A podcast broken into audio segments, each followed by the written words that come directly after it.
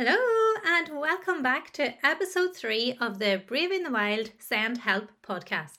This is the podcast for busy parents who are juggling work with managing the care and responsibilities of their child with complex or additional needs. I am your host, Claire O'Hanlon, and I am a mum to two boys. My eldest has Duchenne muscular dystrophy and autism, and my youngest has D C D, or developmental coordination disorder, or dyspraxia.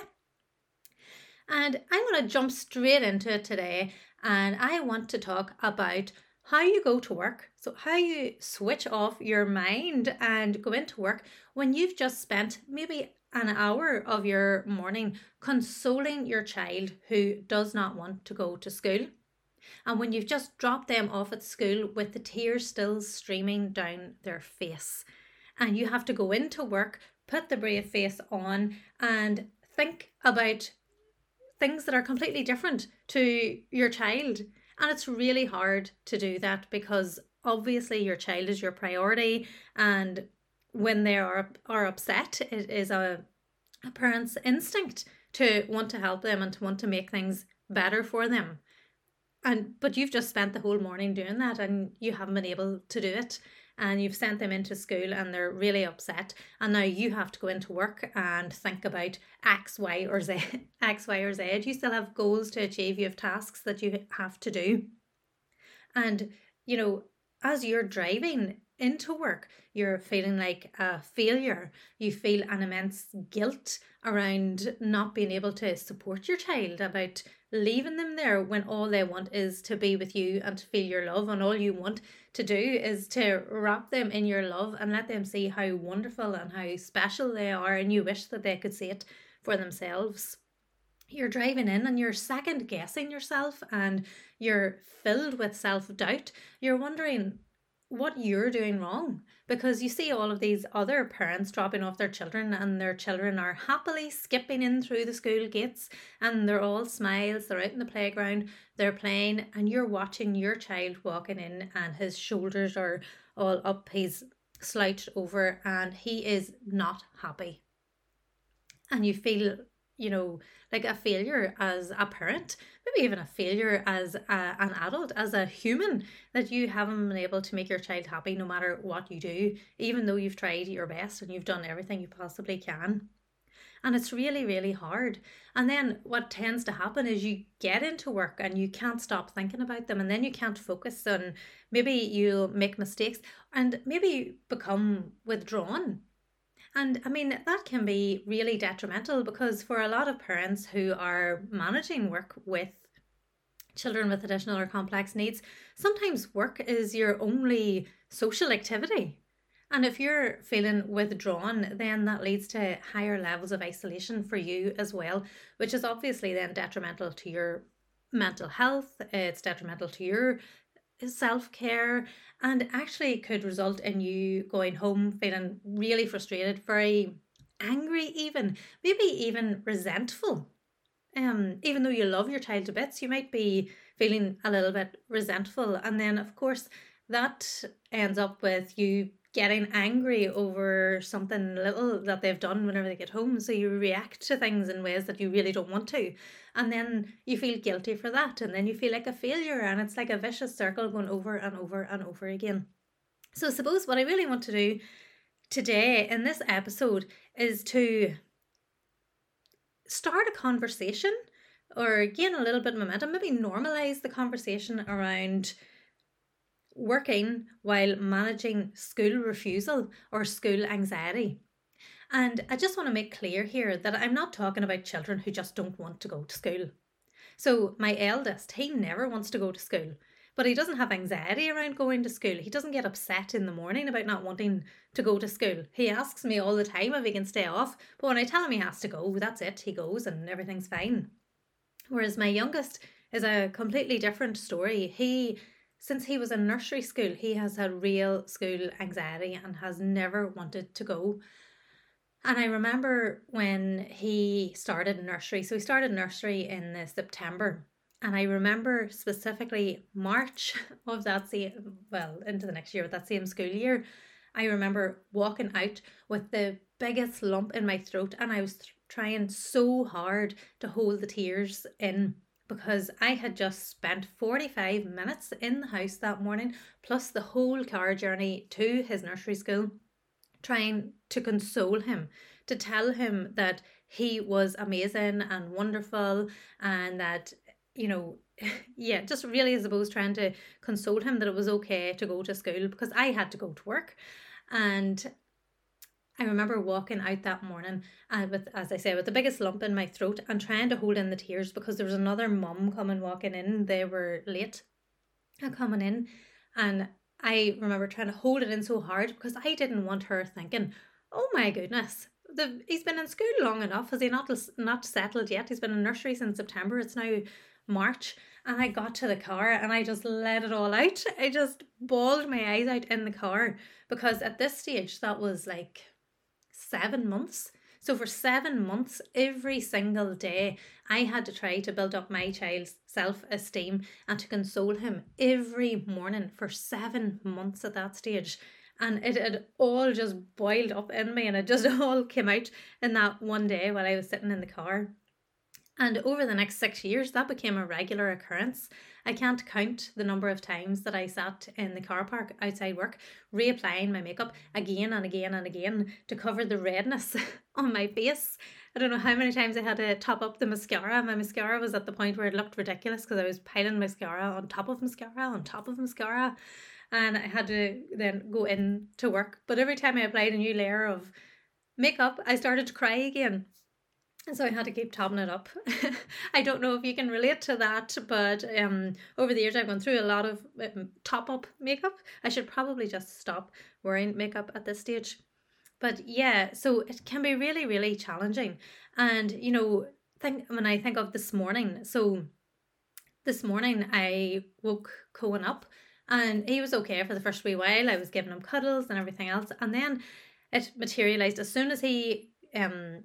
got up and had eaten his breakfast, I went in to talk to him, and he started telling me how he wished he didn't go to the hot tub last night because it felt really rushed, because he had to go to the hot tub and then get out of the hot tub and it was cold, and then he had to get into the bath and then out of the bath, and Sunday's bath night in our house, and he shouldn't have done that. And I was telling him, well, that's okay, Cohen, that was yesterday, that's past, you can't really do anything about that.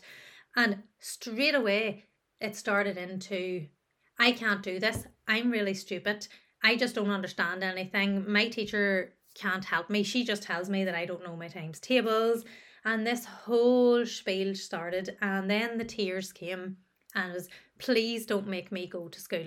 Please don't make me go to school. There was anxiety around his friends. There was anxiety around um maths, which he really struggles with, which is a part of um D C D and that, you know, working memory. Um. We had everything. He was telling me that he was stupid, that nobody liked him anyway. It was just this whole big spiel, which is, you know, really hurtful when I look at him and I see how amazing that he is.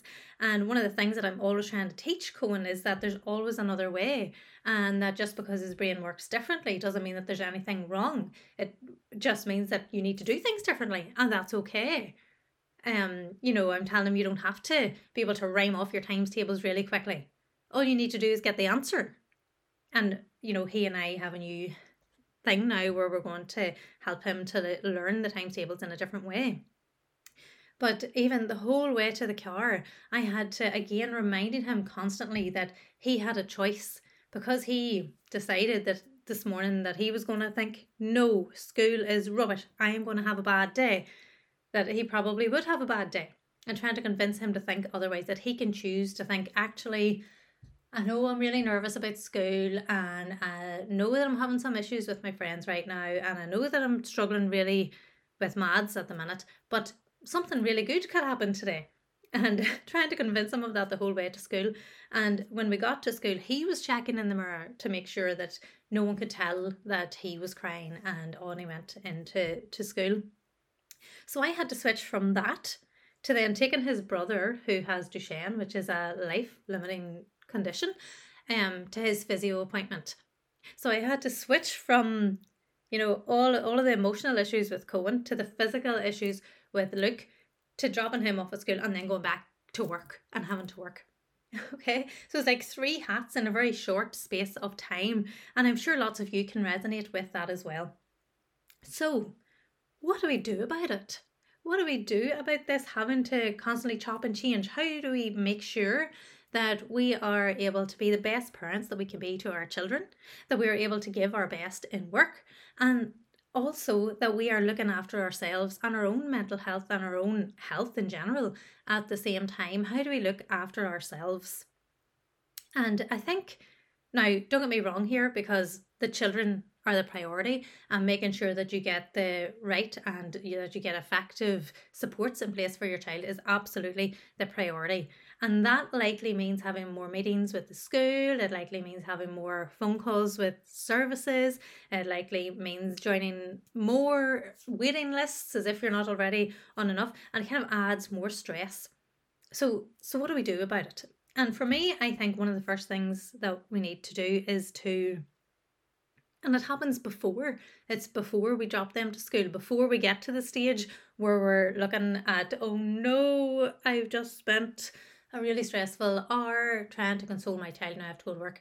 Um, and I think one of the first things that we can do happens before all that, and it's empathizing with their emotions.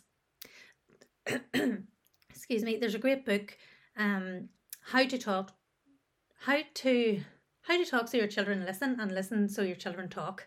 I can't remember the author, but that is the name of the book, and I highly recommend um reading that book.